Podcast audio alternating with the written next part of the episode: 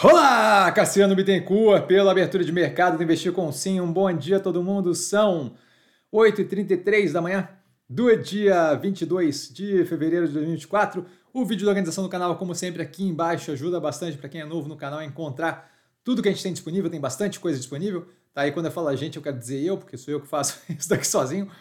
Eu começo com um disclaimer, o que eu falo aqui nada mais é do que a minha opinião sobre investimento, a forma como eu invisto não é de qualquer forma, modo em geral, indicação de compra ou venda de qualquer ativo do mercado financeiro. Isso dito, a gente teve ontem um fechamento misto, mais para o lado do negativo para o portfólio. Tá um volume ok, a gente vem com algum volume ameno há algum tempo já, começando o ano agora, né, pós-carnaval e tal, ainda, ainda com espaço aí para evolução, especialmente com risco percebido mais avançado em acontecimentos. A gente tem a Vale comprando 15% da operação da Anglo American aqui no Brasil de minério de ferro. Tá? E a Vale é, vai fazer ali aquela compra ali do. entrar nessa operação, né? Fornecendo parte ali do minério de alto teor e pagando mais 157,5, 158 aproximadamente milhões de dólares, tá? O valor sujeito a ajuste, o valor monetário ali, tá? E aí tem as regras que hum, irrelevante aqui pra gente.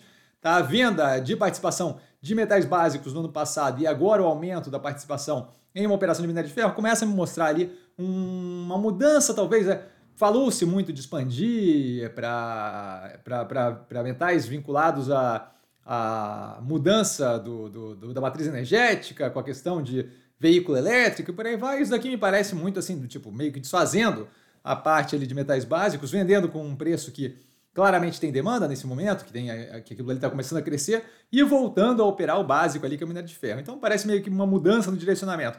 A mesma vale com a mina de sossego com licença suspensa, Tá? Sossego é uma cidade, só para a galera que talvez esteja pensando que eu estou tirando sarro, avali, avaliando o que vai fazer. Tá? O governo do Pará lhe suspendeu. E prefeituras, com vínculo, no caso de Mariana, tá? da barragem lá, buscando auxílio federal para determinação de valores maiores para indenização. Então, bem, vários, vários pontos aí para observar.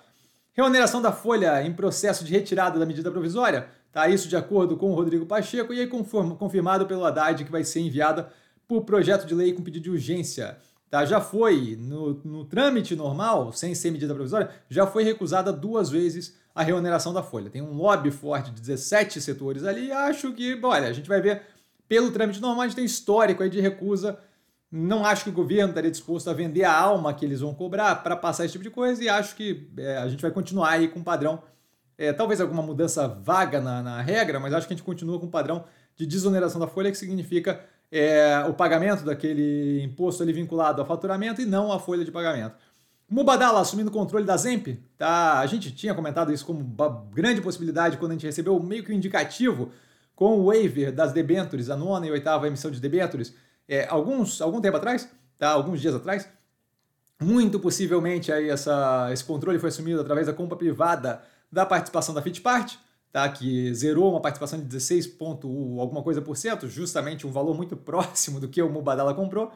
Direcionamento de investimento aí mais agressivo dado pelo Mubadala, que já vinha negociando com a Starbucks lá fora, falando com a matriz, que pode vir a ser aí a operação do Brasil, que estava quebrando, aí pode vir a ser assumida aí pela Zemp, tá? E aí justamente assim a gente tem aí a possibilidade de expansão, tá? E aí deixar de ser só Burger King e Popeyes e começar a expandir para outras áreas ali não tão vinculadas a Restaurant Brands International lá fora, o RBI, que é o dono do Burger King original e do Popeyes original. Tá? Não vejo é, a Mubadala nesse momento com tentativa de fechamento de capital, que foi o que eles tentaram fazer outra vez, vejo muito mais como uma tentativa de assumir ali o, o controle, ali, a, a, a guia da coisa como um todo e mudar o direcionamento estratégico para mais agressivo. Então, assim, ah, vocês não quiseram antes vender a operação como um todo, ótimo, a gente controla a operação, então e a gente vai para um caminho mais agressivo e vamos todo mundo junto.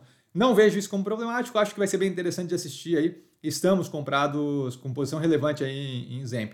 Tá? Acionista da Cielo, acionista da Cielo pedindo ali reunião para discutir o preço da OPA, acho que isso ainda vai se esticar, então é possível que a gente tenha análise da Cielo no canal.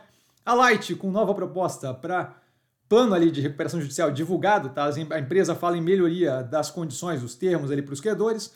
A Gerdau falando em entrar com medida anti-dumping e iniciar demissões, tá? Não vejo isso mudando a dinâmica discutida nas análises, tanto de Gerdau quanto os em Minas, dado justamente que eu acho que o buraco é mais embaixo aqui, não acho que esse tipo de bater o pé e fazer xilique vai resolver muita coisa, mas a Uzi Minas já veio com é, redução de alto forno, e blá, blá, blá. acho que esse tipo de, de chiadeira não resolve neste momento, dado que a dinâmica é muito mais uma de, de, é, de, de tentar evitar o reflexo de um aumento aí de preço do aço com implementação de taxa de importação na inflação local. Acho que isso é bem mais relevante para o governo do que propriamente salvar essa ou aquela operação, até porque elas estão com uma condição de é, estrutura de capital bem positiva ali, né? Todas as duas muito próximas ali de 0 a 0 na dívida líquida.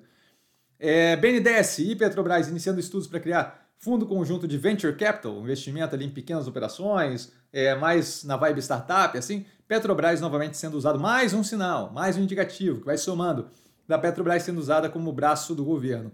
Kepler Weber, Kepler Weber, como quiserem chamar, iniciando negociação de ADR, American Depositary Receipts, basicamente um recibo de uma ação aqui no Brasil, só que negociada na Bolsa Americana. O CEO da Taesa, para fechar aqui, renunciando.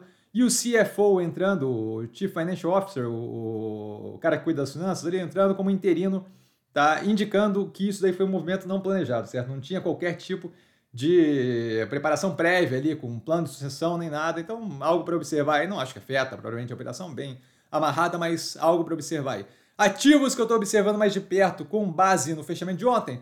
Grupo Caso Bahia, Zemp, XP, Neogrid, Multi, antiga Multilaser, Ambipar, Azul, Banco Pan e Cruzeiro do Sul Educacional. E dúvida? Dúvida estou sempre no Instagram, arroba investir com sim, vai lá falar comigo. Não traga a pessoa amada, mas sempre lá tirando dúvida e vai lembrar que quem aprende a ver essa bolsa opera como um mero detalhe. Um grande beijo a todo mundo e nos vemos aí no Reels e nos Shorts durante o dia. Valeu, galera. Beijão.